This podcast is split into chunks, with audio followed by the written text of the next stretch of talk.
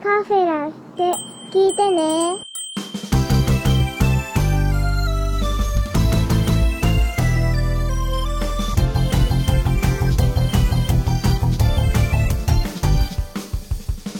年とともに増える日のように星屑さえないようにどうも、アニメカフェラテのショーです。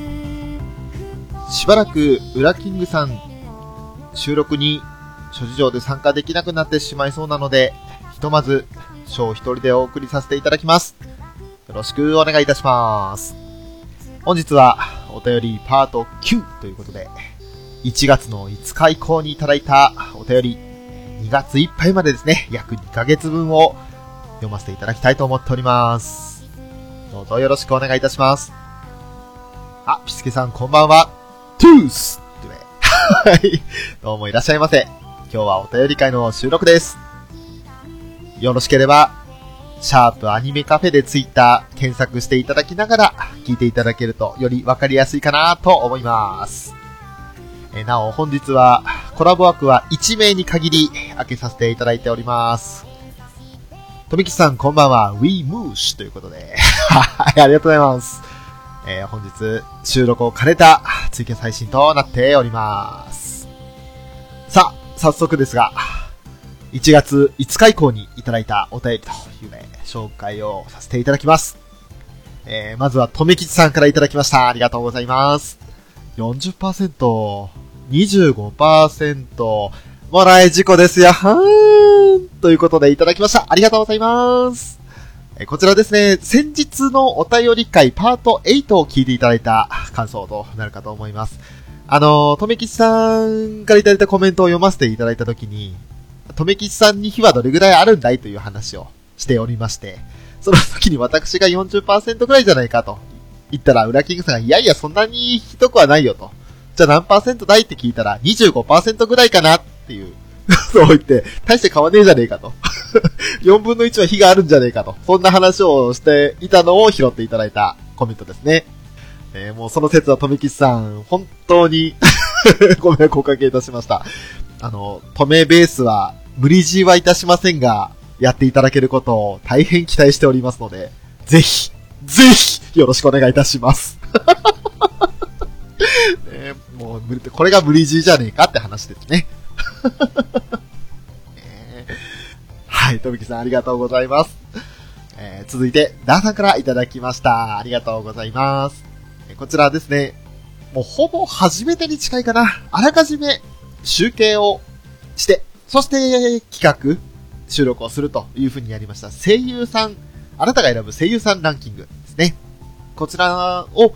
いろいろ広めていただきまして、その中でもね、いろいろコメントがあるわけですけれども、ウラキング氏のスタンスがめっちゃクール。素敵だいいコンビだな企画に対する熱量の差がね、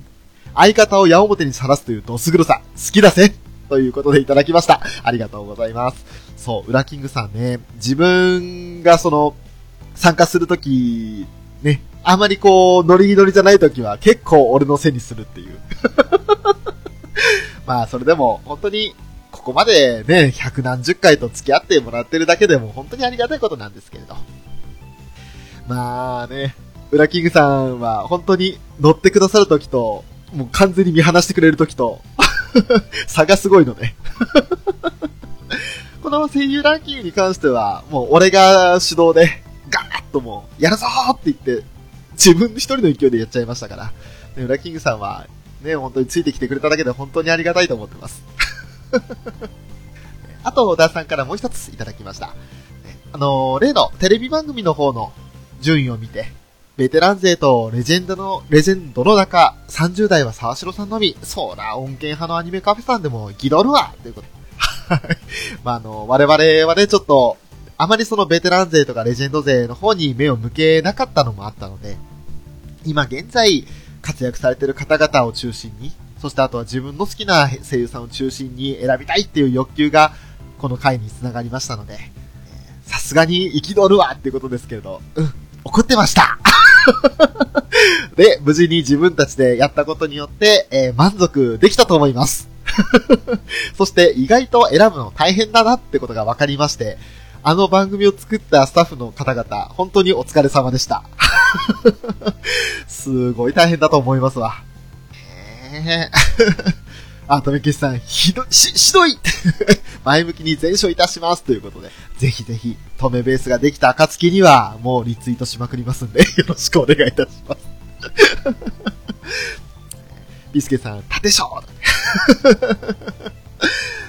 あ、ポンタチビタさん、こんばんは。アニメカフェ、数話拝聴しました。最新回の2話、ラブライブ見てないので、ちんぷんかんぷんですが、本当に楽しかったのが十分伝わりました。ということで、ありがとうございます。最新回のね、あの、ライブを見に行った時の、ライブ終わりました。家帰りました。1時間半後には収録しましたっていうやつでした。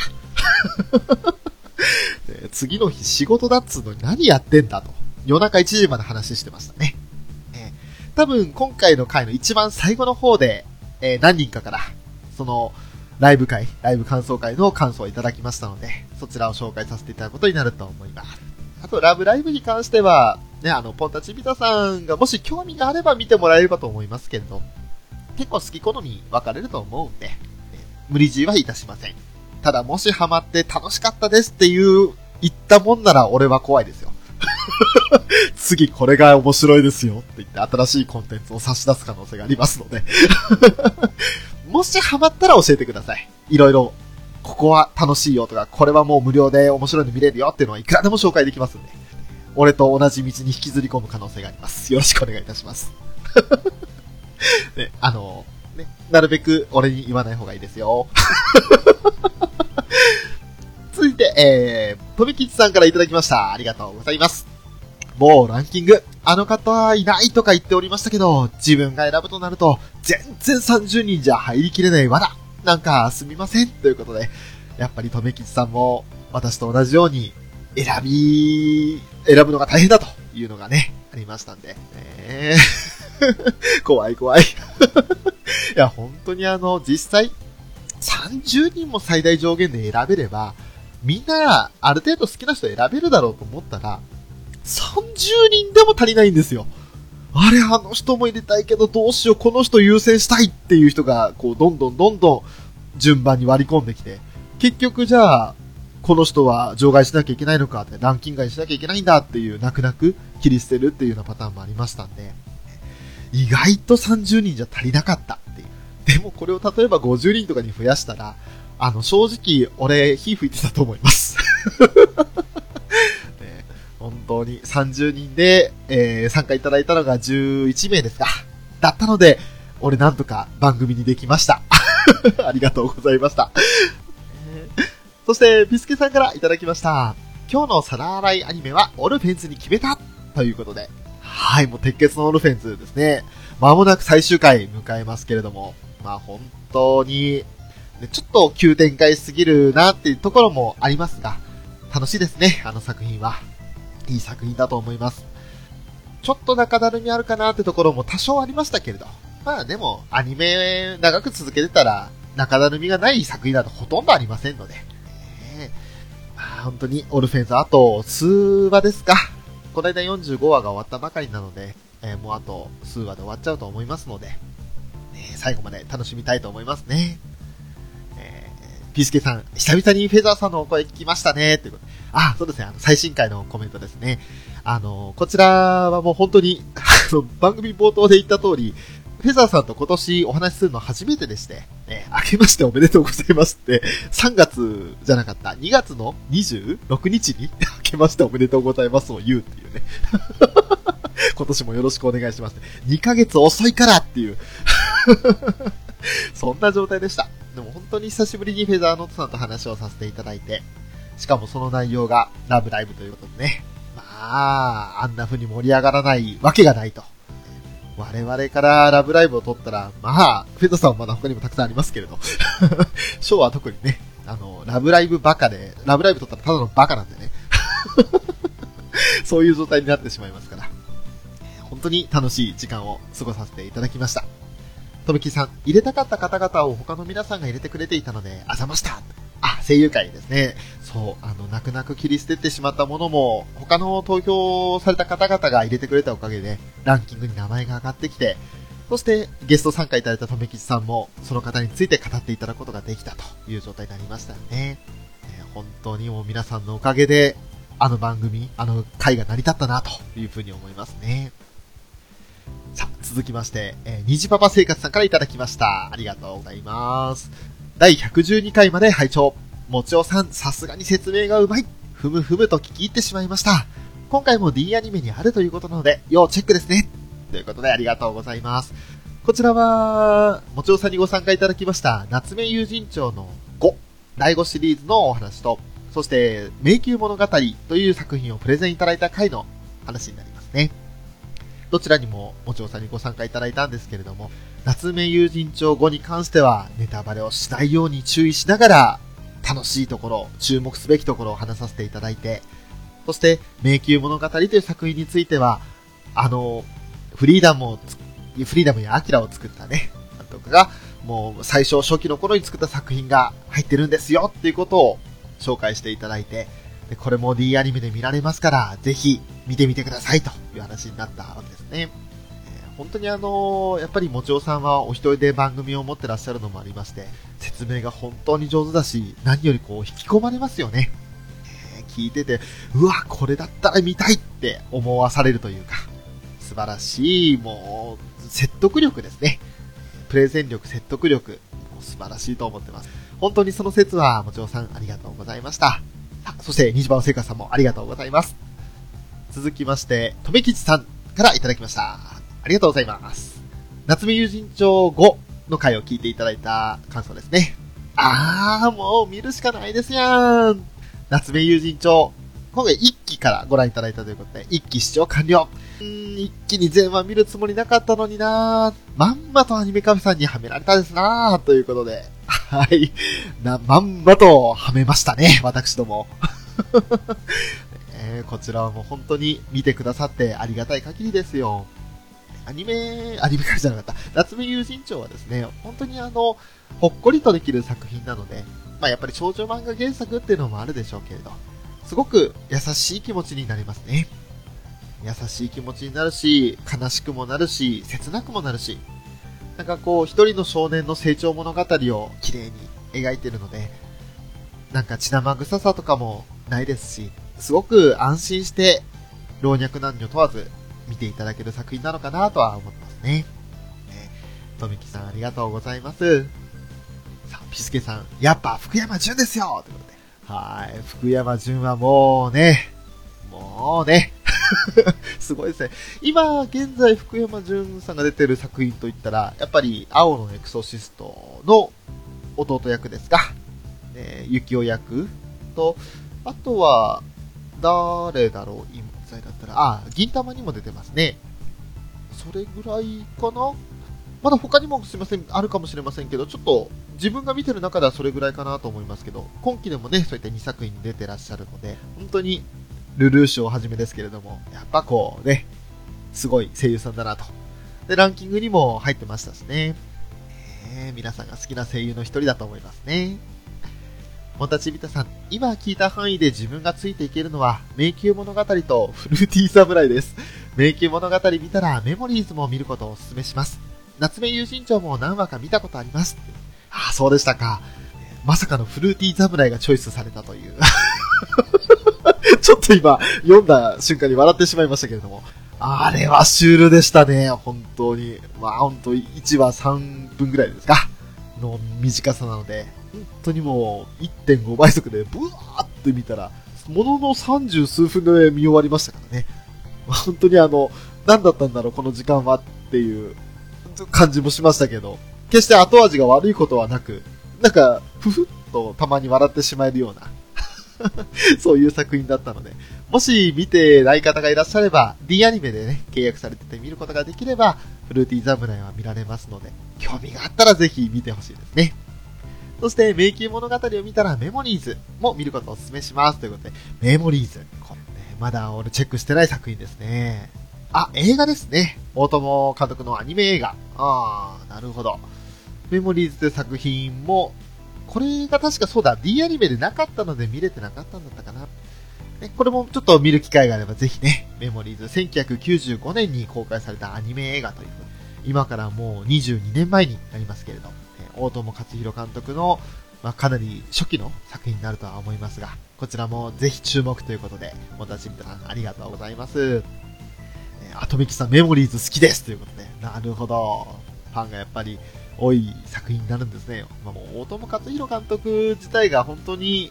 ね、あの有名監督さんになりますもんね。さあ、えーと、これで、とめきさんからのコメントですね。ありがとうございました。さあ、続きまして、フェザーノートさんからいただきました。ありがとうございます。これは、ラブライブサンシャインの座談会を開いて、話をした時ですね。はい、そんな座談会があったんですね。これだけ大人数で話すと、話題の幅も広がっていいですね。リトルデーモンは完全にアウェイみたいですし、愛人発表させられるし、参加してたら危なかったということで、いただきました。ありがとうございます。はい、あのー座談会、楽しませていただきました。アニさん、ニジパパさん、テイタンさんにご参加いただいて、5人で話すというね、本当にあのー5人で話すと、いろんな意見も出ますし、いろんな、こういうのはどうだいっていう、その提案もいただけますし、楽しい座談会になりましたね。もともと座談会を一番最初にやったのは、アニメカフェという前身の番組の方なんですけれど、そちらで秘密基地全員集合の陣太さんをお迎えして、座談会をしたのが初めてでした。その後、それを聞いてくださったフェザーノートさんが参加希望していただけたので、じゃあぜひやりましょうということで、2度目のラブライブ座談会をやります。サンシャインの座談会はこのアニメカフェラテになってから初めてだったんですね。そちらでは、同じようにサンシャインをご覧になったアニさん、ニジパパさん、そしてテイタンさんと5人で、あとウラキングさんと5人で、もうみんなで話をしたわけですけれども。まあ本当にね、あの、彼女にするなら誰がいいだとか、奥さんなら誰、しまいには愛人はどな、ね、どの子にしようかというような話になったわけですけれども。まあ本当にあの、いい年したおっさんどもがなーに高校生をどうするかって話をしてるんだっていうことですよ。ねまあ本当にあの楽しかったんですけれど、本当あの冷静に考えてみたら何やってんだっていう話ですね。ねそれに参加してたら危なかったということで、身の危険を感じたフェザーさんからいただいたコメントでした。ね、でもぜひあのフェザーノゾさん、私待ってますんで、絶対にいつか誘いますんで、もうライブの話してかなり熱量上がりましたけども、あれ以上にまた違うね、また今度、それこそセカンドライブとかもあるでしょうけれど、また何かのきっかけがあった時にぜひ、よろしくお願いいたします。ありがとうございました。ポタチビタさん、メモリーズを見た後に、老人 Z を、あ、老人 Z も見ることをお勧めします。老人 Z、ほほう。こちらは、あ、91年公開、さらに4年前なんですね。高齢化社会などの老人問題をテーマに作成した SF アニメーション。はあ。へえ。メモリーズに続いて老人 Z ですね。おぜひこちらもじゃあちょっと見つけて見れそうな環境があれば、ぜひ見させていただこうと思います。わすごいですね。あの、やっぱ声優さんもかなり有名声優さんが参加されてますね。おー、なるほど。ありがとうございます。続きまして、ピスケさんからいただきました。ありがとうございます。昭和元禄落語真珠第1話拝観。驚愕の作品。他、他の追随を許さないこだわりと出来。制作者たちの落語愛が伝わり、全く落語のわからない自分でも落語を聞いてみたくなる。ご紹介いただいた、よくさんと、えーアニメカフェ、この両番組に感謝ということですね。ありがとうございます。あの、レント君の番組でも取り上げて、そして我々でも取り上げさせていただいた昭和元禄落語真珠。現在この2017年の冬アニメとして第2期がやっております。まあ、本当にあのー落語のことを全然分かっていなくても、落語ってなんかすごいんだなとか楽しいんだなっていう風に分かる作品ですし、何より登場人物たちの心理描写などがすごく細やかですよね。深く、もう憂いを帯び、表情だけで憂いを表現したり、一つ一つの紡ぎ出す言葉がどれだけの重みを伴ってるかっていうのを声優さんたちが表現してくださるので、すごく重いように見えて、まあ重いんですけど、内容的にも重いですけれど、まあ見やすいですね。なんかこう、敷居の高さはあまり感じない。でも、しっかり落語として威厳は保ってるというか、そういう感じの作品はなりますね。これはもう私も今楽しんで見ておりますけれども、本当に素晴らしい出来だと思います。これは、あれですね、船を編むの作者さんと同じ作者さんが作ってらっしゃるんですよね。多分これも映画化とかしても人気が出る作品だと思いますね。アニメのみならずですね。ピスケさんありがとうございます。続いて、虹パパ生活さんからいただきました。ありがとうございます。113、114回拝聴あの楽しかった時間をもう一度。印象が強いのはやはり後半戦ですね。ということで、こちらですね、座談会、サンシャインの座談会を参加していただきましたけれども、改めて自分で聞き直してみて、ね、楽しかった時間をもう一度ということで。で、印象が強いのはやはり後半戦と。まあ、そりゃそうでしょうね。真面目に語った前半戦と打って変わって、いいおっさん方がね、何を話してるんだっていう後半戦ですから。そりゃもう印象が強いですよ。どうしようもないというね。そんなのがありましたね。ビスケさん、石田明の声の変わりようが凄まじいということで。そうですね。あのー、ヤクモ師匠を演じてるのが石田明さんなんで、本当に、まあ若い頃のヤクモ師匠、ヤクモ師匠というか、あの頃は、ね、あのー、また別の名前でしたけども、それでヤクモという名前を継承して、そして、えー、まあ、ヤクモ師匠として油が乗っていた段階の声と、まあ、2期においての今、すごく年老いたヤクモを演じる時の声とが、まあ本当に同じ人物が、同じ石田明さんが演じてるのかなって思っちゃうぐらい、全然違うんですよ。もちろん迫力もすごいですし、本当にね、びっくりしますね。もう、一つ一つの言葉に重みがあるというか、あの、喋れなくなった落語家は死ぬしかないみたいな発言もあるんですけど、その辺もかなりこう響きますよね。あの声をやってらっしゃる方が、傍らではあのチェインクロニクルの主人公で元気な声を出してたりだとするんですよ。ね、ユーリーっていうキャラクターいますけれども、本当にそれを演じてたり、まあ、もっと言うなればあのエヴァンゲリオンの渚薫くんなわけですよね。本当にびっくりですよね。声優って本当すごいんだなって思わされる一人だと思います。ニジパパさんありがとうございました。続いて、フェザーノートさんからいただきました。ありがとうございます。塩沢健人さんは入ってないのか。空丸に1票ということで、ありがとうございます。あのー、塩沢、あ、ごめんなさい、塩沢金人さんでした。失礼いたしました。塩沢金人さんですね。あの、お読み方間違えました。塩沢金人さん。えー、お亡くなりになった方でしたね。本当にあのー、正直、俺は、あまりあの、知らないというか、うん、その、この方をね、なんだろう、知った作品っていうのは正直ないんですけれども、えーお亡くなりになったのが改めて調べると、あ、2000年、今からもう17年も前になるわけですね。17年前にちょっと急逝されたということで、まだ47歳と若く、若い時にお亡くなりになられてるということになるんですけれども、まあ、この人は、今、改めて見たらあの、マクベとか、ガンダムのマクベとかを演じられていた方なんですね。いやこの人は残念ながらちょっと今回はね、入っていなかったんですけれども、本当に、え人気な声優さんだとは思いますね。そして、えー、空丸に1票ということで、徳井空さんは本当にすごい方ですよ。今度徳井空さんが漫画原作書いてる、ね、あのー悪の軍団、のアニメ化が春からアニメ化するということで、もう1ヶ月後には、徳井さんの、えー漫画原作の作品がアニメになると。で、それに出てらっしゃるのもまたあの、石田明さんも出てますし、あと、源田鉄章さんなども出るということで、また注目作品になってますね。そして、その監督、作品の監督があの、ラブライブの監督の京極監督と、で、音響監督が長崎さんという同じ組み合わせだそうなので、そちらも楽しみというか、ファンには嬉しい組み合わせなんじゃないかなと思いますね。とめきさん、ズラじゃない、勝田だね。そうそうそう、ありましたね。それも石田明さんですね。えーピスケさん、菊彦の素晴らしき演技。アスランザラ、出るその辺、もう石田明さんの名台詞も書いていただいてますね。あ、とめきさん、塩沢兼人さんのブリブリザイモンが好きでした。ブリブリザイモンも塩沢さんだったんですね。あー、あ、あとグレイフォックス。メタルギアソリッドの。ほうほうほうほう。なるほどね。追い詰められた狐はジャッカルより凶暴だ。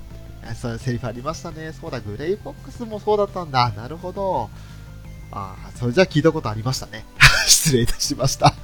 ね、あまりこう、意識しないっていうか、うん、当時は意識せずに聞いていたのもありましたので、ね、ここ最近ですからね、やっぱ声優さんの名前と声と、そしてどんなキャラクターを演じてたのかっていうのを一致させるようにしてきたのが、だからちょっと、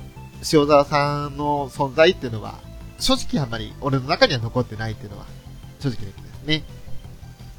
あ塩沢兼人さん、なんと水長剣のレイが好きですということで、ポンタチビタさん、ありがとうございます。なるほど。なんと水長剣のレイ。これは、北斗の剣かな？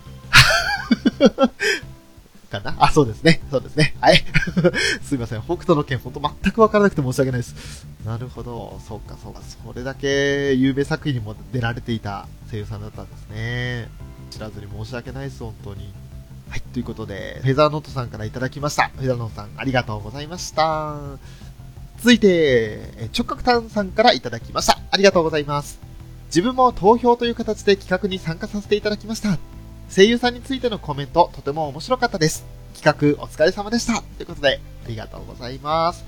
直角炭さんからもいただきまして、11名の中のお一方ということで、ね、いろんな声優さんに、この人がいいですということで30名投票いただきましたね。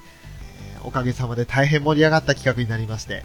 やってるこっちも楽しかったですし、何よりゲストで参加いただいたとめきちさんが、ね、いろいろ、こう、自分の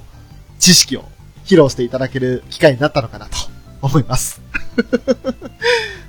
とめきちさんっていう人は、なんていう人なんだと。とんでもねえやつだということが一気に知れ渡った回ではありましたね。さあ、そして続きまして、テイターさんから連続でいただきました。ありがとうございます。声優総選挙、統計作業お疲れ様でした。たくさんの声優さんが出てきましたね。思い入れのある人の好きな作品が出ないとちょっともやもやしましたが、だけど楽しい回でした。ガンダムやジョジョに出てるパターンが多くて、これもアニメカフェらしいかな。しかしさすがトメちゃん、ワイハーまで行くとは。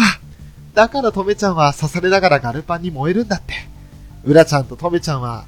あ、ウラちゃんとトメちゃんのなんとかじゃは確かに多いよね、翔さん。しかし声優界だから特撮に出てる人ならアニメじゃなくても仕方ない。ということでいただきました。ありがとうございます。本当にあの統計作業をね、11名というたくさんの方からいただいたので、ちょっと骨は折れましたけれども あの、集計だけで5時間かかりましたんで、収録時間より長いっていうね がありましたけども。あ本当にあの、いろんな声優さんが出てて、やっぱりこう皆さん、それぞれ思い入れのある声優さん、作品っていうのが違ってくると、ここまでいろんな方にね、投票が分かれるんだなっていう回もありましたね。あとは何分あの、私が知識がないもんですから、自然とこう、ウィキペディア見てても、ああ、ガンダムこの作品なら知ってるってところにチョイスして、この役でしたっていう、例えを、あの、自分の中でまとめたので、どうしてもガンダムとか徐々に出てるっていうのが多かったなというのはありましたね。そして、とめきさんですよ。友人に連れられて行ったとかと言いながら、実はハワイまでノリノリで行っちゃうっていう。その話を聞いた時には、もうそれ違いますよねってね。連れて行かれたじゃないですよねって。そんな話もさせていただきましたよね。あとは、まあ、あの、戦隊もので例えられることが多いっていうのもありましたけれど、まあ、それはあの、仕方ないです。裏キングさんと富吉さんはもうそちらに精通されてらっしゃる方々ですから、ね、私は知らないだけで、でも、テイタンさんもそこはね、あの、やっぱりテイタンさんが一番推してる声優さんが、もともと戦隊出身ということもありますから、その辺でね、こう、一定の理解を示してるなっていうような、そんなコメントをいただきました。ありがとうございます。えー、富木さん、ただの一般人ですの。っていうことで、嘘をおっしゃいって感じです。えー、富木さん、ハワイでノリノリでプロレスフィギュア去ってた人間です。ね、本当にあの、とめきちさんは、趣味、多趣味でいらっしゃいますんで、本当になんか、ね、いいなーって、俺みたいにこの一点集中型で、まあそれももちろんそれはそれで楽しんでるんですけれど、周りが見えなくなるとやっぱりこう楽しみ方が広がっていかない時があるんで、羨ましいなと思いますね。さあ、テイダーさんありがとうございました。続いて、虹パパ生活さんからいただきました。ありがとうございます。116回、117回拝聴声優さんをあまり知らないので、今回の投票には参加できませんでしたが、作品名とか役名を聞くと、ああ、あの人ね、と楽しく聞かせていただきました。そして、とめきちカフェと言えるくらいの白色か、白色感服いたします。ヒッハーということですね。ありがとうございます。本当にあの、とめきちさんありきの回であったのは間違いないです。ゲストに参加していただけていなかったら、あれほど話が波及することもなかったでしょうし、正直前の日に5時間かけてまとめていた、ね、私とウラキングさんの熱量では、あそこまで盛り上がった回にできなかった可能性もありますね。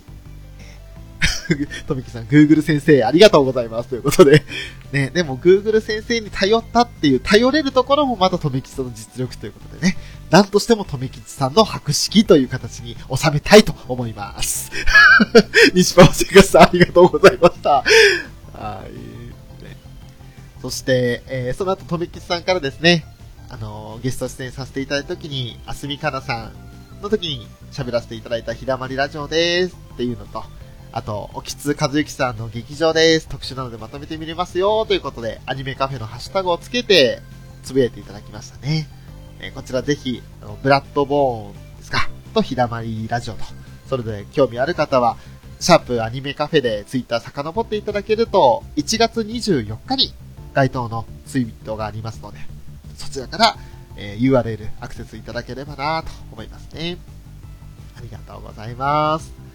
続いて、え、テイターさんからいただきました。ありがとうございます。オルフェンズ、泣けたね。本当に。今日また楽しみだ。ということで、ありがとうございます。こちらはツイキャスかな俺あの、オルフェンズ見た後思わずこうツイキャスをしてしまいまして、でそれを配信したんですよね。で、それでオルフェンズをご覧になったテイタンさんが泣けたよねということで、えー、1月の後半なので、多分、言っていいのかな？ちょっと、ほにゃららがほにゃららした件ですね。言わないでおこう。念のため。念のため言わないでおこう。ほにゃららさんがほにゃららになった件ですね。はい。まあ、あの、本当に、オルフェンズ、すごくこう、予想外の展開というか、予期しない展開が多々ありますので、まさかこの人がこんなところでこうなるとはっていうこともありますから、ね、すっげえ抽象的。ぼかしすぎて何が何だかわからないっていう状態ですね。テータさん、ありがとうございました。ニジパワ生活さんからいただきました。ありがとうございます。オルフェンズ録画組はツイキャス聞けないということで、ありがとうございます。もうその説は大変ね、ご不便と言いますか、残念な結果になってしまって申し訳ありませんでした。えー、そう、リアルタイムで見てた人用にツイキャスを始めてしまいましたので、リアルタイムでご覧になれなかった方は、あの時のツイキャスは聞けなかったんですよね。本当に申し訳ありませんでした。やっぱこう、何でもそうですけど、ね、鉄、その見た瞬間の熱量っていうのが、どうしても抑えきれないと、ツイキャスという形でこう喋りたくなったりしますし、ね、場合によっては、ね、前回の、あの、ライブの感想会じゃありませんけれど、終わってすぐにこう、この熱量を持ったまま収録しちゃおうぜっていうような、そういうテンションになるわけで、その辺はもう、なんか、ポッドキャスターの差がというか なんでしょうね こういうことを始めた人間にとっては、それがある意味番組を続けるモチベーションなのかなっては思ってますね。本当にあの、楽しく話せているからいいんですけれど。ただそれを聞いてくださるリスナーの方々にとっては、まれにね、こういう風に、ああ、残念だけど聞けないとか、ツイキャス参加したくてもできないといったようなことになってしまうこともあると思うので、ポッドキャストだったら、取捨選択はその人の自由ですから、聞かないって、これはもうちょっとしてから聞こうっていう風に、ね、後回しにできますけど、ツイキャスはそうはいきませんもんね。なんか急にポロッと出てきてしまった時に、ああ、聞いちゃったっていうこともありますでしょうし、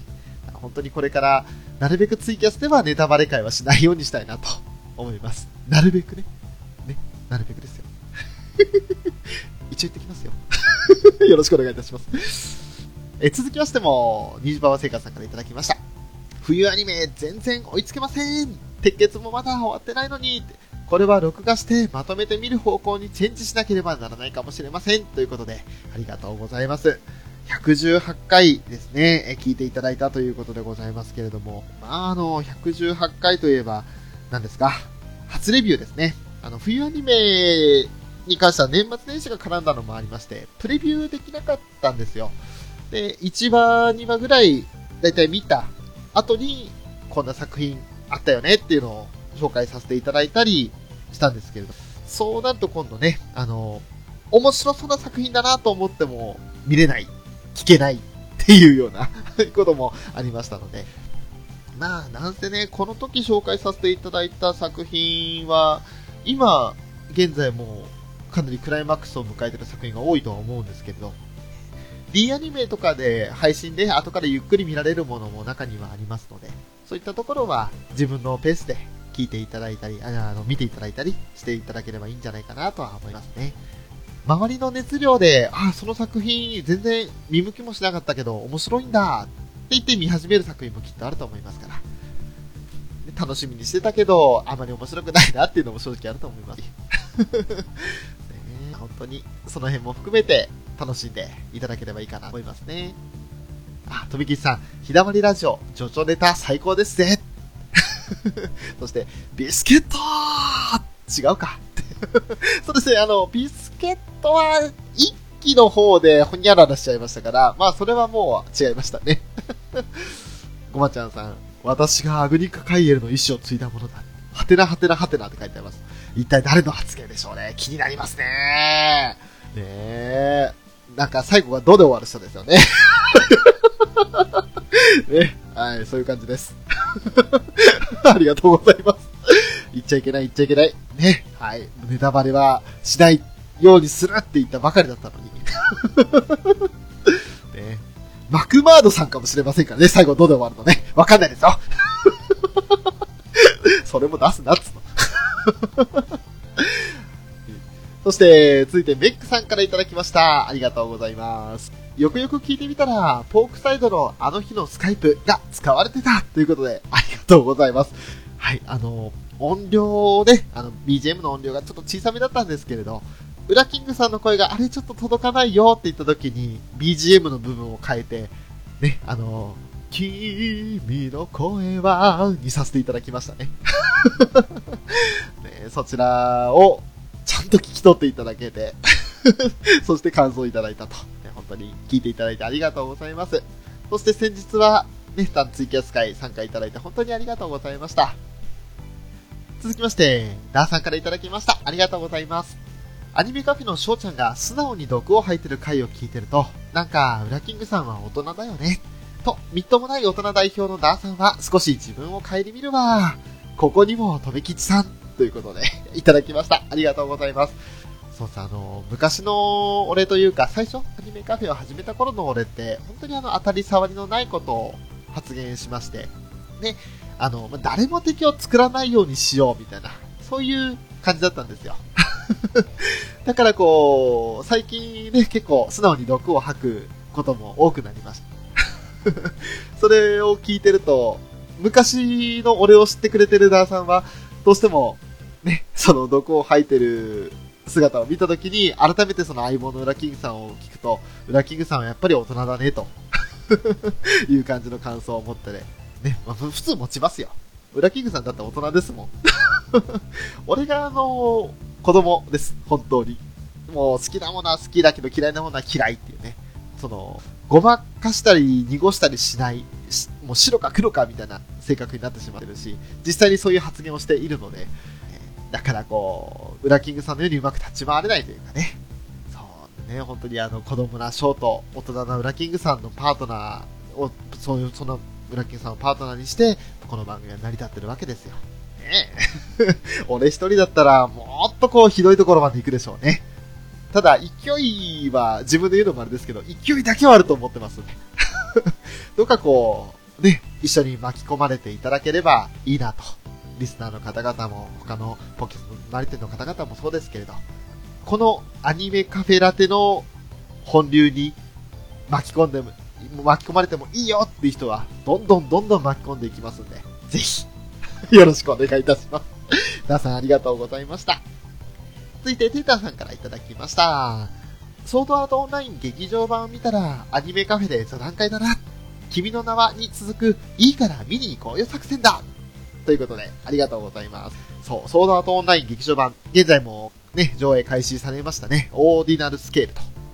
というサブタイトルがあります。ね、あのー以前、君の名はの時も、テイターさんが、こう、君の名はすごいって、ほぼ毎日、今の私がラブライブサンシャインで毎日ツイートしてるようなもん、テイターさんがずっと君の名はのことでツイートしまくってたもんですから、ね、ちょっとそれで気になってしまった私は見に行ったわけですよ。ね本当にあの楽しめましたけれども、で結局あの、邦画で第2位の売り上げになったと、興行収益になったという、すごい作品だったと思うんですね。それと同じようにこのソードアートオンラインも、また、どんどんどんどん宣伝して、そして座談会をしたいということでご要望いただいたんですよね。本当にあの、見てみたいなとは思うんですけれど、じゃあ果たして映画館に行ってまで見るかって言ったら、今のところそんなに熱量はまだないですね。まあ、もし機会があれば行くかもしれませんが、あまりこう、テイタさんが望むような座談会になるかと言ったら、正直今の段階では微妙です。本当に申し訳ないですけれども、あの、見に行った際には、ぜひ座談会させていただければなとは思いますね。続きまして、正宗くんのリベンジ見てますよ。やはり吉野ちゃんですな。何でもお見通しなら、なんでこけてあんなにパンツを見せたんだろう。うらちゃんやとめちゃんは喜ぶだろうけど、なかなかコミカルで楽しいですよね。しかし、とめちゃんの情報量はもはや変態の域ですね。ということで、ありがとうございます。正宗くんのリベンジ。これあの、D アニメの方で遅ればせながら見たんですけれど、結局、まとめてみたいなって思っちゃって、5話ぐらい ?6 話か？ぐらいまで見た後、多分今3話ぐらい見ずに終わってますね。まとめてみたいと思って3話ぐらい貯めてる状態だと思います。ねこれから一体、ね、正宗くん、うまくリベンジできるのかどうか、それとももっと、なんか不穏な空気になっていくのかどうかわかんないですけれども、その辺はね、実際に見てもらえると、あれは本当、笑いと、笑いがもう本当に織り交ぜられてて、気楽に見られる作品だとね、おすすめですね。多分この冬アニメの中で、上位に入るんじゃないですかね。ベスト5に入る人気だと思いますよ。本当にあの、吉野ちゃんもね、師匠ですけど、本当にもう名前も可愛いですし、キャラ的にも可愛いです。いいキャラだと思いますね。あとはまあもうね、とめきちさんの情報量は変態の域だということで、ね、もはや人ではないっていうとめきちさん。変態。はい、ね。もう新しいキャラクターできますね。変態とめきちさん。変態とめきちさんって言ったらちょっとなんかあれですけども。変態とめきち。あ、違うな。なんか名前名字っぽくなったな。ちょっと違いますね。なんかこう新しいね、あの、ニックネームができましたらその際は よろしくお願いいたします。よろしくお願いしますね、だな。とめきさん、ソードアートオンラインの劇場版よかですよ、ということで、あー、そうだ、昨日の夜でしたか、ご覧になったということでしたよね。ね本当に、まあ、こう、ご覧になって、ね、いろいろ感化されるところもあったあったでしょうし、なかなかこう、やっぱアニメの映画は迫力、ちょっと、なんでその喋ってる最中に、見ていてくださいって、俺の変態って、何ですか？なんかこう、ね、戦隊ものの変身する瞬間のセリフ？ね、なんかこう、でも見ていてください、俺の変態で、これかなり際どい発言ですよね。ね、このままスルーしようかな。よろしくお願いいたします。ね、はい、えー、テイタさんありがとうございました。続いて、えー、フェザーノットさんからいただきました。ありがとうございます。通行人ですって？ということで、矢沢ニコ先輩のすっごい自止めを、の、えー、絵を載せて投稿していただいたんですけれども、まあ、あの本当にね、その説は大変申し訳ありません。ニコチとは一番関わりたくないなと思って通行人 A にさせていただきました。これあの、ベックさんと一緒に話させていただいた、果たしてじゃあ恋人、奥さん、愛人以外に、例えばお姉ちゃん、妹、えー、上司、部下、そしていとこ。で、もうどうしてもあの9人のうち、誰か一人通行人 A にしなきゃいけないとなったら、誰にするということで話をさせていただいたんですけれど、えー、その中で私、通行人 A に矢沢ニコ先輩を選んでしまったものですから、ニコ人推しのフェザーさんからね、の軽蔑なコメントをいただきましてね。申し訳ありませんでした。あの、正直、ライブ感想会でお話しさせていただいた時に、このこと突っ込まれるかなと思ったんですけど、あの時はあの時でも、アクアのことで我々いっぱいだったので、ね、この時の音がめはなしという状態で、なんとか回避することができました。ね、だからあの、ね、本当にあの、改めてこの場で大変申し訳ございませんでした。ね、あの、どかお許しください。あの、ニコニーは、こう、なんか、ね、家族にいると、ちょっと、すごい頼りがいあるですけど、ありますけど、なんかこう、大変そうじゃないですか？どうですか？俺、だからフェザーノートさんのね、彼女とか愛人、ちょっと聞きたいですよ。どこに2個入るか、聞きたいっす。ぜひ、ぜひ、参加していただきたいなと思います。これ聞いてたら、ね、ぜひともコメントいただきたいなと思いますね。すいません、本当に。ありがとうございました。えー、虹パパ生活さんからいただきました。ありがとうございます。120、121回拝聴ついにラブライブ会のおまけコーナーがメインに来ましたかそして大体納得の配置ということでありがとうございます。ね、大したあの、虹パパさんには納得いただける配置だったなという話らしいですね。本当にあの、やっぱこう人気キャラとか自分の好きなキャラがなるべく近い存在であってほしい。で、そんな中でも、あ、この子の、ね、なんか手腕というか、実力？って言ったら、やっぱりこの上司にいてほしいな、部下でいてほしいなっていうような気持ちっていうのも虹パパさんには大体納得できるっていう配置付けだったようで、この辺はまあ本当に楽しかったですね、選んでる方も。ただ、選べば選ぶほど、ああ、やっぱりこの子がこっちの配置だったらいいなっていうこともあったので、またね、ゆっくり時間をかけて選び直したいなとは思いますけれども。実はその、家族関係、お姉ちゃんとか妹ってやつ以外にも、例えば野球チームにしたら、打順だとか、あとはポジションですか、はどうなるかっていうようなことも考えましたし、あとはサッカーで言ったら、ディフェンダーは一体誰なのか、フォワードは誰なのか、フォーメーションはどうなのか、監督はね、ちょっと後々になって考えましたけど、誰が監督だったらチーム強くなりそうかといったような話もさせてきましたね。えーまあ、本当にあの、急遽その場で考えたって言ってもいいぐらいなんです。なかなかこう、楽しく、ずっと話し続けられたなという印象でしたね。テータさん、こんちかはい、どうもこんばんは。こんちかはいいですよね。かわいい挨拶ですよ、ほんと。今、お便り会パート9収録中です。どうぞお付き合いください。さあ、えー、そんなテータさんからコメントいただいてますね。ありがとうございます。翔さんは本当にようちゃんのことが好きなのかい？本当に好きなら彼女の幸せを考えるべきじゃないのかい？翔さんの嫁になったら、ようちゃん幸せになるのかな？翔さんのルビーやカヨチンへの対応がひどいな。いくら推しメンいると言っても、マキちゃんいたから、カヨチンはこっちでって、女子に嫌われるタイプだな。ということで、ありがとうございます。あの、ようちゃんのことがですね、あまりにも一方的に好きすぎるっていうのは、例の座談会で、こう、表沙汰になった、ね、大問題な発言でしたけれども。あの、ね、本当にあの、いや、あの、ラブライブという世界観の中で、全部のキャラクターの中でやっぱ一番好きっすよ。本当に好きだけど、だからこそ、やっぱこう、あの場ではね、あの場での話の中では、近くにいてほしいと考えたわけですよ。ただそれは、俺の幸せだって彼女の幸せではないということでね、テイタンさんのご指摘通りでございます。俺の嫁にもしなったら、ようちゃんはもう不幸ですよ。ね、リトルデーモンになるより不幸になりますね。本当に。ね、であとはもう、ルビーと、かよち、花代ちゃんに対する対応がひどいということでね。もう彼女たちは、俺の中ではアイドルなので、ね、あの、偶像であってほしいんですよ。だから、いいんです。だからいいんですとかって言って、ね、本当にあの女子に嫌われタイプだなということで。そうですね、あのーそうかもしれないです。ね。この子とこの子を比較してみたいなことを言うとね。まあでも、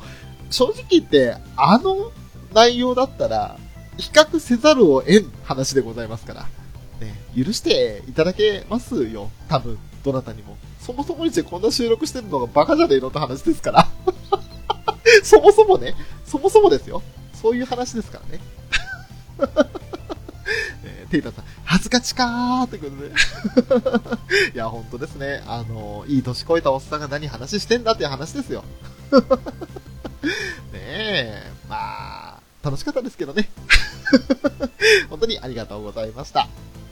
続いて、タムニーからいただきました。ありがとうございます。124、125回拝聴完了しました。二人の珍しく異常なまでのテンションにニヤニヤが止まりませんでした。ライブビューイング当日のテンションを自分は思い出して楽しく聞かせていただきました。ということで、ありがとうございます。この前の回ですね、えー一番の最新回として配信いたしました、アクアファーストラブライブステップ021の、もうライブ終わった直後の感想会ですけれども、なんとね、もう2時間半にわたって、結局話をさせていただいて、あれ実は2時間半で2枠で収めてますけど、あの後のアフタートークだとかもあるんですよ。まあその辺はちょっとね、載せてないんですけれど、まあ本当にあの、楽しかったですね。結局フェザーさんとは3時間半ですか、話をさせていただき、えー夜中1時に解散と、1時過ぎか、に解散ということになりましたけれども、もう本当にね、あの時の熱量、まあ今週頭ですけれども、とんでもない熱量だったなと思いますね。よくやったなと。まあおかげさまでもう本当に、やっぱりこのライブに参加されてない方、あの、行きたくても行けなかった方々にもどういうライブだったんだよ、こういうライブだったんだよということをお話しできたのは良かったのかなと。我々が何よりも一緒にこう気持ちを共有できたので、非常に楽しい回でしたね。今後もまたね、半年後にはセカンドライブがあるということでございますんで、行けることになった時には似たような回が作られるんじゃないかなとは、容易に予想ができます。よろしくお願いいたします。テイラーさん、ダイヤが好きだーということでね。でも、分かってます。デイタさんのその自画像というかね、自分のアイコンもご自身で書かれたダイヤ様でございますから、そう、もうダイヤが好きなのはってもう分かってます。周知の事実です。えーだって、テイタさんに至っては、ね、参加、座談会に参加していただいたときに、泣く泣くこう、ダイヤをここに選んだけど、本当だったら彼女も奥さんも愛人も全てダイヤがいいっていうね、そういう発言もいただきましたので、あの、それもなかなかこう、俺がようちゃん好きだよって言ってる波に、テイターさん、ダイヤさんに対するご執心度がすごいんじゃないかなと、私は感じておりますけれども。で、あの、他の聞いてくださってる方々いかがなんでしょうか？テイターさんもテイターさんで、だいぶドミネーターに裁かれるべき存在だと思いますけど。どうぞよろしくお願いいたします。テイターさんに、あの、裁きを。そして私にも裁きをよろしくお願いいたします。そして、えーそんなテイタンさんからいただいたのが、えー今回のお便り会の最後になりますね。フェザーさん、タムニーとハグしなさいよ翔ちゃんのテンションが高くて、聞くリスナーは裏ちゃん状態。うわー、いいなーの連発。しかしゅう、しかしゅう、ようちゃん、ようちゃん、そればっかじゃない。しかしゅう、ようちゃん、しかしゅう、よう、し、よう、しょう？ということでね、本当にあの、いただいたコメントの中でまず3つ読ませていただきました。ありがとうございます。ね、あのー、まあ、ハグしなさいよってこの点なんですけども、あの、挨拶でですね、松浦かなん役の諏訪七香さんが挨拶するとき、よーし、じゃあハグしようっていう挨拶があるんですけど、そこで、隣同士でハグしたんですか？っていう、ウラキングさんの質問に対して、いや、さすがに俺は隣知らない人だったからハグできませんでしたよっていうのと、でフェザーさんはタム兄さんだったけど、さすがにハグできませんでしたということでコメントさせて、されていたんですけれど、えそれに対してハグしなさいよっていうね。本当にあのまあ、ある程度こうテンション上がってる状態だったらできかったかもしれないですけど、まだ2曲終わった段階ですから、さあこれから盛り上がれそうだけど、どどうするどうするみたいなテンションですから、まだまだですよ。もうちょっとテンション上がってたら、どうだったかはわからないですね。もしかしたら。であとはもう私のテンションが高くて、聞くリスナーは裏ちゃん状態ということでね。いや、本当にあの、自分で編集してて思いましたけど、予想のね、もう何割増しにも気持ち悪いなって思いました。本当に。まあそれを裏キングさんにもね、ちょっとあまりにも気持ち悪かったですねってね、配信後に聞いたんですけど、え裏キングさんは、いやいやで、翔さんがもうあのテンションじゃないと番組として、回として成り立たないんで、いいんですよ、というふうにおっしゃっていただける。まああの、正直、あれだけのテンションの高さでいけたのは、回として成り立たせるのは正解だったなと、間違いじゃない判断だったなとは思ってます。やっぱりこう、聞いてくださった方々の中でね、同じようにライブを見た方、えーご覧実際に足を運ばれた方もそうかもしれませんけども、あのライブ会場の空間を体感された方々っていうのは、きっと同じように、ああ、そうだった、そうだったって思ってもらえるでしょうし、そうじゃない方も、あ、そういうライブだったんだ、ああ、ちょっと興味出てきたからアニメから見てみようかなとか、あとは、あ、じゃあ今度セカンドライブはね、応募してみようかなとか、そういう風になってもらえたら嬉しいなって思っていたので、その辺は本当にもう皆さんに何かこう、心に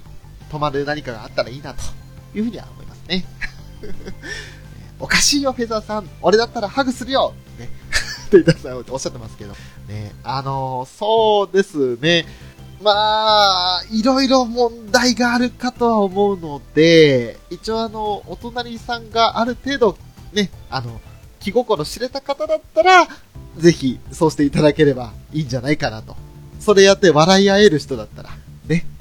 それが例えば他人だとか、あるいはこう、まあ、初めて会ったような方だとか、ね、同じ趣味は持ってるけれど、そして、ツイッター等々ではやり取りしてるけど、実際にお会いしたのは初めてって場合だと、さすがにできないと思うんですよ。いくらなんでも ね。そういったところも含まえて、まあ、俺フェザーさんのことは責められないなとは思いますね。で、テータさんからもう2通いただいてます。アリシャの足だね。翔ちゃん。く見たいっていうのと、リキャコ話にもらい泣き。頑張ったんだな。やっぱり頑張った結果がライブなんだもんね。素晴らしいな。ぜひ見たいです。ということでいただきました。でもこれは本当に、ね、もう良かったです。感動が伝わって。まあ、まずあの、アリシャの足はね、ぜひ、テータさんぜひ、見てください。本当にかっこいいですよ。もうあの、スラッとした長い足をピシッピシッとこうモデル歩きで、あ右足、左足交互に見てじゃないですけど それをやってくださるんで、すごくこうなんか、心に響くというか、うわ、かっこいい、アリシャかっこいいっていう風になりましたし、まあ、綺麗ですね。かっこいい以上に綺麗。という風に思ったのは、本当間違いないです。もうぜひとも、ときめき分類学の感想の部分ですよ。ね。2コーラス終わった後の感想の部分で、あの、アーゼリアの部分ですよ。あそこをぜひ見てください。あとはもう、リキャコの話に関してはね、私あの最新回を配信した後、この3日間ぐらい、だいたいこのサンシャインに関連する話、ツイートをリツイートしたり、いいねしたりしてるんですけれど、そんな中でもね、いろんな、その、まあ、公式ではないけれども、本当にファンの方々の絵を描かれてる方々が、あの時のシーンを自分で絵に起こしていただいてるので、その絵をご覧になると、なんとなくだけど情景が浮かんでくると思うんですよね。本当にあの、ピアノを弾くと、ライブで演出としてピアノを弾くということになった時にも、本当にピアノを一度も今までかじったことのないような人が、たった3ヶ月足らずの練習で、あの大舞台で、アリーナのね、一番、もう本当にメインステージの真上で演奏するってなった時の緊張感と、そしてもうね、あの、あ本当にプルプルと体中を震わせて、ひどい緊張だったと思うんですよ。そんな中でもこう、弾こうと。そして実際に1日目は弾き切って、ね、上から落ちてきた花火が熱かったなんて、ちょっと笑いながら多少の余裕を残していらっしゃったんですけれど、2日目はもう本当に冒頭から弾き間違いをしてしまいまして、で、なんとか立て直そうともう一音もう一音で弾くんですけれど、やっぱり止まるんですよ。で、その止まったのに違和感を、やっぱ会場全体が感じるわけですよね。でもそんなね、なんか、やっぱりこの共演者というか、同じアクアのメンバーのみんなが振り向いた時に、もうピアノの前に座ってる美脚は、ごめんなさいって声を震わせながら、本当にもう涙流しながらね、体中震わせて謝ってるんですよ。もう口元に手を当ててわなわなと。ね。それを見たリーダーの稲見杏樹さんっていう、まあ、あんちゃんっていう方なんですけどもう真っ先に観客に背を向けて彼女のもと、リケコのもとに走ってって抱きしめてっていう話になった。本当にあのシーンは、もう今思い出すだけでも涙出てきちゃうんですけれど、すごいシーンだったなというふうに思いますね。多分、ラブライブを知らなくても、そういう状況に陥った陥ってしまって、今、とても辛い思いをしてる人を、そうやってチームのリーダーの存在の人が、真っ先に、もう行動を示すと、行動で示すといったところのシーンを見ただけで、感動は味わっていただけるのかなって思うんですよ。からまあ、この辺はちょっと、ね、個人的な感想もあるので、なかなか、ね、難しいところもあるんですけれど、うん、本当に機会があれば、多分このシーンだけは、後々そのブルーレイ発売するよってなった時の視聴動画にも載ってこない部分だとは思うので、いい、とてもいいシーンだと思うから載せないとは思うんですよ。だから、もしかしたらブルーレイを買ったりとか、あのーなんか、レンタル、レンタルはないのかな？なんかの配信とかであったりした時に見るしか機会はないかもしれませんけれど、ね本当にあのー我々の話を聞いて少しでも興味持っていただけたなら、ご覧いただけると、損はさせないかなと思います。本当にあの素敵な、あの時の感動というのは、まあラブライバーの中ではすごく語り草になるワンシーンだったので、本当にあのー言葉にならないんです。すごく、うん感動しました。もうね、正直、うん、ありがとうという言葉しか出てこないです。ねそんな、いいシーンがあったよということを紹介できたのは良かったなと思いますね。はい、えー、テイタさん、隣が JK だったらいいじゃないもう、あのそれこそですね、犯罪指数が、犯罪係数が100超えて、あっという間にドミネーターに処分されることになります。JK だったら、えーダメです。その場で御用です。そして、とめきち分類学ということでね、あの、本当ですあの、ときめき分類学という曲があるんですけれど、ときめき分類学っていうのを、俺、ちょっと疲れてたんですね。あの、とめきち分類学って呼んじゃいましたね。あー、これダメだ、俺疲れてるわ、と。で、思わずその疲れてるっていうことを言いたいがためにツイートでね、えーときめき分類学をとめきち分類学と読み間違えるぐらいには疲れてるという発言をさせていただきまして。まあ、その時はね、本当にあの自分でも吹き出して、ちょっとね、えー、1分ぐらい笑い続けてましたけど。本当にもう嫌だ、そんな曲って。ねどんな感じなんでしょうね、とめきち分類学ってね。なんかあの、ひよこのオスメス調べてやろうかみたいな、そういう感じのイメージが出てきますけれども、どうなんでしょうかね。あとはテータンさん、聞くだけで涙が出ますということで、本当にあの、うん、まあ、ね、今散々破綻させていただいたので、あとはもう実際の映像を見ていただける機会があればっていうところで、ね、これ以上の話しないようにしますけど、えー、まあ本当に感動をね、もらったライブだったなと思います。さすがに、ファーストライブであんなことされちゃったら、もう、セカンドライブ以降は期待するしかないですよね。もうね、ずっと応援していきたいなって思う声優ユニットになりましたね。アイドルとか、本当に興味なかったんですけど、この作品だけは特別だなと思います。とめきちさん、燃える、燃えない分類学。あー、なるほど。作品を見て、ね、あの、これはいいぞ。燃える、燃えるってあの、燃えの方ですけど、燃える作品か、それとも、いや、これはちょっといまいちだなということで、燃えない分類学ということで、とめきちさんの中での、こう、取捨選択をするための学問なんですね。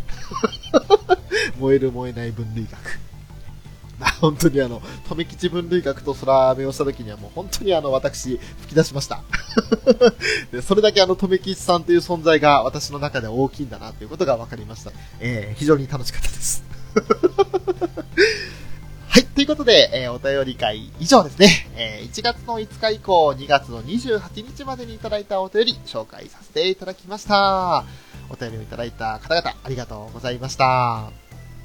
さあ、続きましてですね、今度はメールでいただいたものをご紹介させていただこうと思います。なお、あの、声優ランキング会にご投票いただいたメールに関しては、申し訳ありませんが、紹介させきませんと言ったところですいません。えっ、と、一つだけですね、えーただの投票じゃなくコメントも合わせて送ってくださった方がいらっしゃったので、その方の分だけ、えーちょっと別にね、紹介させていただこうと思います。えー1月15日にいただきました。はじめまして、モヒャリオンロと申します。いつも楽しく聞かせてもらっています。先日の某ランキングになんだかなと思っていたところで、この企画を発見。これはもう投票するしかないと。30人は選べませんでしたが、ウラキングさん、翔さんのお眼鏡にかなうでしょうか？ということで、えー、いただいたコメントですね。選んだ声優さんと、その声優さんに対する印象も合わせて送っていただきました。こちらを紹介させていただきたいと思います。神谷博さん、夏目隆や猫神様、そして、えー、荒らぎくんですか？ごめんなさい。ちょっとこれ、小読み、荒らぎ小読みくんですかね？ね、えー、と、読みするキャラクターなどを演じてらっしゃる神谷さんですね。当時、あまりラジオを聞くことのない私でしたが、さよなら絶望放送での新谷涼子さんとの掛け合いが本当に面白くって、毎回聞いてました。小野 D さん、えー、小野大輔さんですね。小野 D さんが来た時の暴走ぶりに、新谷さんが完全に弾いていましたけど、それすらも神谷ワールドという感じで声出して笑いました。シャフト声優、また神谷か、なんて声も出るくらい出演作の多い人ですけど、出演リストに名前があるだけで見てみようかなという気にさせられます。ということをコメントいましたね。えー、続いて、井上まりなさん、えー、南かな、南夏菜？やアリシア・メルキオットの役を出らっしゃる声優さんですね。低く落ち着いた声が特徴の井上さんは、凛々しさと優しさを兼ね備えていて、さながら騎士のよう。絵も上手で見た目にも綺麗で、人として憧れます。というコメントを寄せていただきました。そして、三森鈴子さん、えー、園田海の役なるね、三森ですね。あまり演じられてるキャラを知らず、えーと、古谷ひまわり、園田海の二人は、真面目で青い髪で言葉遣いが丁寧でという共通点が。そのせいか、三森さんに対しても同じイメージを持っています。でも、メディアでの姿を見た感じ、あながち間違いでもないような、ということで、いただきましたね。ありがとうございます。そして、えー、結城葵さんですね。えー、ひなずきかよやクルルツェペスイの役をやってらっしゃるゆきさんですね。えー、今だったらあれかな、あの、養生戦記の主人公のターニャ・デ・グレチャフだと。そしてあとは、えー、アッカ13区観察家の、えー、妹役ですね。主人公のジン・オタスの妹役出てますね。可愛い。ただただ可愛らしい声の葵ちゃん。ちっちゃい葵ちゃん。陰夢用語使いまくりの葵ちゃん。マネージャーに NG 出される葵ちゃん。どんな葵ちゃんも愛らしいということ。はい、ありがとうございます。えー、もう本当にあの、これは、ね、ただただ可愛らしい、ちっちゃいって言った後にね、なかなかこう、激しい部分のマイナスイメージもちょっと出てきてしまったのかなって感じもしましたけれども。ね、まあでも本当にあの、いろんな顔を見せる可愛らしい方ということになるんですね。先ほども出てきました、新谷涼子さん、えー、ミルフィーユ桜庭や人波かなというキャラクターを演じられていた新谷さん。デビュー作のギャラクシーエンジェルの頃から知っています。声が特徴的というだけで、それほど演技に幅がある人ではないけれど、聞いていて安心する声です。声優同士の間でも人柄の評判いいみたいで、ずっと残ってほしいです。いただきました。そして、えー、牧野由依さん。中原美咲や佐久間真由の役をやってる牧野さんですね。牧野さんを知ったのは、資生堂の CM で流れていた彼女の曲、お願いジュンブライドでした。突然聞こえてきた透き通った優しい歌声にすぐにネットに調べネットで調べて声優なんだと知った感じです。でもよく考えると、美咲ちゃんもママユも闇キャラですね。ということで、はい、笑、笑ってことでね。はい、そういうコメントを寄せていただきましたね。そして、竹達彩奈さん、えー、中野あずさや高坂霧の役をやってらっしゃる竹田ですね。地声がしっかりしているので、どんな役をやっていても、大体竹達さんだなぁとわかりますが、高坂桐野の声を聞いたときは、てっきり平野綾さんかと思いました。最近だと、小清水幸子がハマり役だなって思います。いただきましたね。あとは、大塚明夫さん、えー、ソリッドスネークやラディ・イエーガー、ジオ、ブラックジャックの役をやってらっしゃる大塚ですね。声が聞こえてくると、何かしていてもつい手を止めてしまいます。この世に紳士が存在するならば、きっとその声は大塚さんでしかありえない。ということですね。続いて、上坂すみれさん、えー、コレットさんやノンナ、アナスタシアの役をやってる上坂さんですね。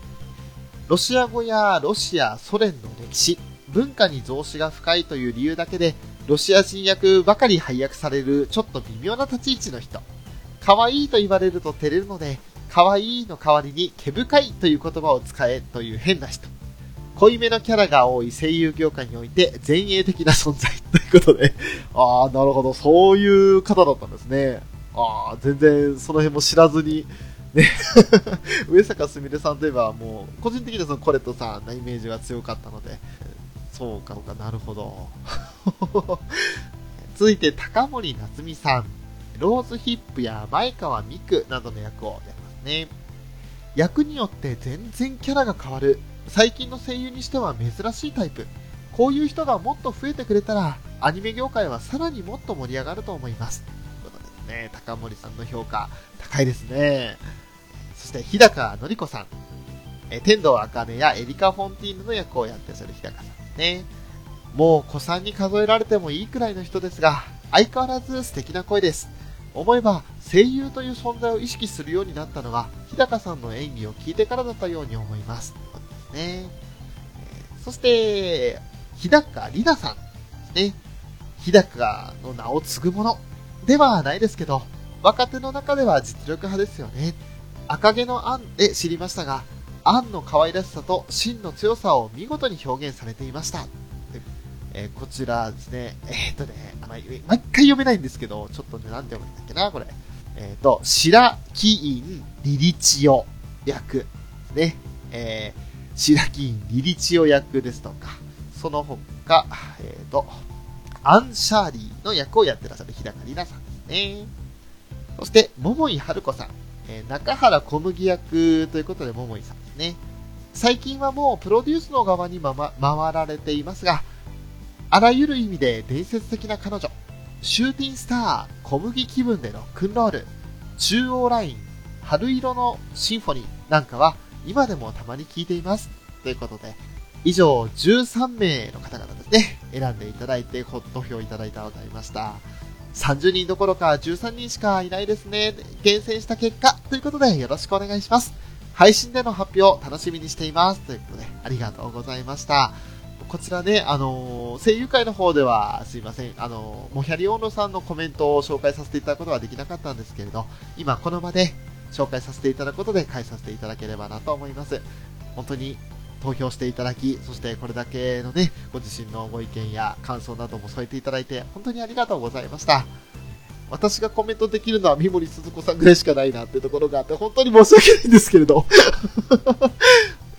あの、三森さんに対して同じイメージを持っていますってこの印象ですが、やっぱり同じような印象を持ってらっしゃる方はきっとファンの中でも多いとは思いますね。ただ、あの毎週火曜日にですね、えー、夕方パラダイスっていう NHK のラジオ放送があるんですけれど、夕方4時40分から6時までの1時間20分、毎週放送してるんですが、その中で、えー、夕方パラダイスの中のアニソンパラダイスっていう番組のメインパーソナリティを三森さんはやってらっしゃるんですけれど、そこだとちょっと三森さんの人となりが知られるのかなというところで、もし興味があったら、あのー、普通にニコ動だとか YouTube とかでも過去回聞けるので、ね、あの、アニソンパラダイスってカタカナ、全部カタカナで調べてもらったら、ね、聞けるんじゃないかなと思います。ゆかりのあるゲストさんとかもたくさんいらっしゃって、それこそ上坂すみれさんも出てらっしゃいましたね。ということで、モヒャリオンノさんからいただいたメールでした。ありがとうございます。さあ、えーと、ちょっとね、ツイキャスの方のコメントをね、追っていこうと思います。だいぶちょっと飛ばしてしまいましたので、えとめきさん、翔さん、あなた疲れているのよっていうね、あの、とめきち分類学って言ってしまったところですね。え、確かにその時は疲れておりました。あ、たむにこんばんは、お疲れ様です。えー、もう本当にあの最新回のね ライブの感想を聞いていただいてありがとうございました。とめきちさん、シンタス シンタス、これはあの、新谷涼子さんの相性なのかな。えー、テイタさん、よくわかってらっしゃるねって。えー、あと、とめきちさん、アイマスシンデレラガールズな、ガールズな、えー、輿水幸子さんですな。えー、あとは、テイタさん、とめちゃんの好きな竹達さん。ねタムニーはデレマスのライブビューイングツアー行ってみたいみくにゃんのプロデューサーになりたい。え、もう皆さん、本当はあの自分の欲求に正直に生きていくとやっぱ楽しいですから。え。ーそして、えー、富吉さん、桃井さんが出た時に、桃井って、ちょっと拾うの遅くなってしまって申し訳ありません。多分にも桃井春子さんだーテイタさんは、あれ？イドリンはまだかな？あれ？イドリンは？イドリンは残念ながら、もうキャリーオンロさんのチョイスの中にはなかったですね。えーでも、あの、結局入ってましたからね、ランキングの中にはね。さあ、えー、そしてもう一つですね。1月25日にいただいたメールも紹介させていただきます。どうもどうも、抹茶です。遅ればせながら、ラブライブサンシャイン座談会、会長させていただきました。微笑ましい話題からギリギリの会話まで楽しませていただきましたよ。で、えー、っと、翔さんは、ようちゃんをワシワシする輩がいようものなら、一本背負いをする、とのことでしたが、それなら、僕も、ルビーちゃんにワシワシする輩がいようものなら、あ、あー、あー、あー、あ、すいませんでした。個人的にルビーアイアイを応援させていただいている私ですが、ロリコン？知らんな。あれは、ちょっと、笑いましたね。た、たーん、あなたが、その、スーパー家庭教師ですか？ふ、ふ、い、い、イエーイイエーイえ、え、え、え、え、ち、違う、え、違う？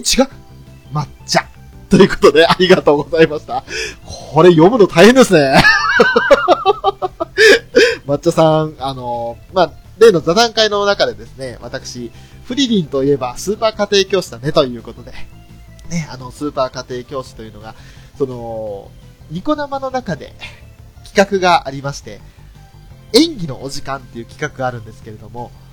どんな役柄をどんなシチュエーションで演じるかっていうのは、あの、くじ引きでね、引くんですけど、そこで、あのーセクシーな家庭教師みたいな、そういうネタがあって、それで、えー勉強をしない子に、セクシーキャ、その子のもとにセクシー家庭教師が来るよという話で、シャロンが演技をしたんですけど、まあ、その時に出てきたのが、そのフリリーのスーパー家庭教師だったわけですわ。えで、セクシーとは何だということをみんなに問いかける出来になりましたけれども、えーぜひね、あの、セクシー家庭教師で、で、ついでにフリリンっていうキーワードも入れていただければすぐに出てくるような、そういう作品になっておりますので、興味がある方はぜひ一度 YouTube 等々で調べてみていただければなと思いますね。はい。ということで、あの、マッチョさんありがとうございました。もうぜひともね、あのー、マッチョさんも、もし、機会があれば、アニメカフェ来てくださいね。さあ、とめきちさん、あれ？椎名ひきるさんは？あー、そうですね。あの、モヒャリオンロさんのチョイスの中には椎名ひきるさんはなかったですね。残念ながら。タム兄さん、なんとか劇場の一人コントのよう。そうですね、あの、あ、なんとか劇場ですね。はい、劇場ですね。ええ。もうあの時の一人コントもまたまたこう。ということで、エンディングです。さあ、今回、1月5日から2月28日までにいただいた、えっ、と、なんだったっけ、これ。あ、ハッシュタグと、アニメカフェ、ハッシュタグアニメカフェをつけていただいたツイートと、そしてメールをご紹介させていただきました。今回もたくさんお手紙いただきまして、本当にありがとうございました。